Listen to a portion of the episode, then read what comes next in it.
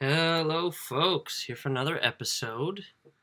Did the Ottawa convoy fail? Absolutely not. And here's the context that we need to keep in mind is a war is made of many battles. So a lot of people think, oh well they got kicked out of Ottawa, we lost. Well that's that's not really how this thing works, right? We've been in a spiritual war, uh, propaganda war for a long time. Um, and so here's how you know that we won is for one, we got most of the people on our side. For two, the government reneged on all their um, you know their their restrictions and stuff, right?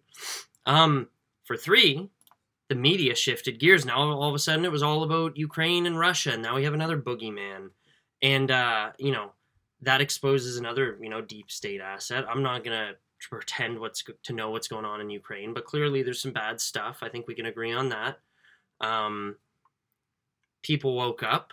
You know, like I had my mom uh, talking to like her colleagues and her coworkers and people, you know, and they were all saying uh, upset that their bank accounts were frozen. They were all talking about how pissed they were, and I can't believe the government just broke the law and they beat up that woman and the horse and the and like um yeah, like people who didn't give a shit before or who cared but weren't, you know, that active. Now all of a sudden were active. They were going to rallies locally. They were driving to ottawa random people. Like i was there the first couple days that ottawa happened. There were like 2 million people in ottawa. Even if that number was exaggerated like wow it was big. I've never been to anything that big and that extreme.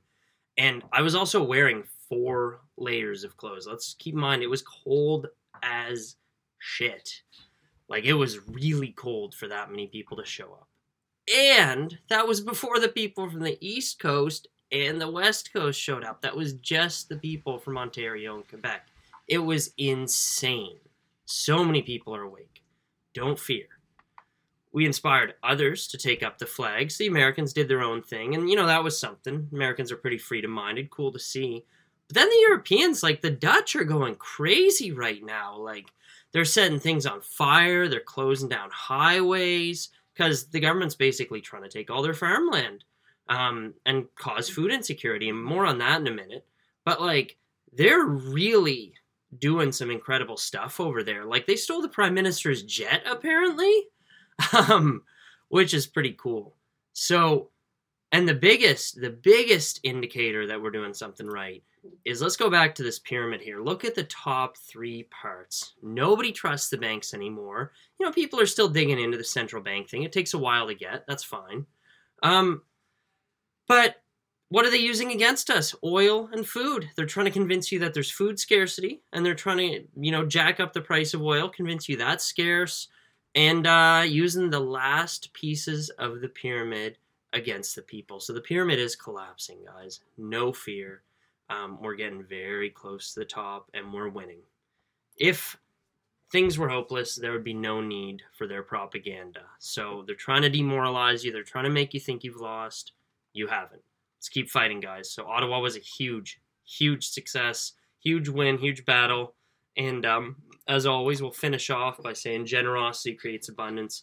So uh, I'm being generous, um, you know, spending time making these videos. I don't ask for payment, but if you find this video valuable, the one payment I ask is share it with one other person who would also find it valuable. Thanks, guys. Talk to you tomorrow.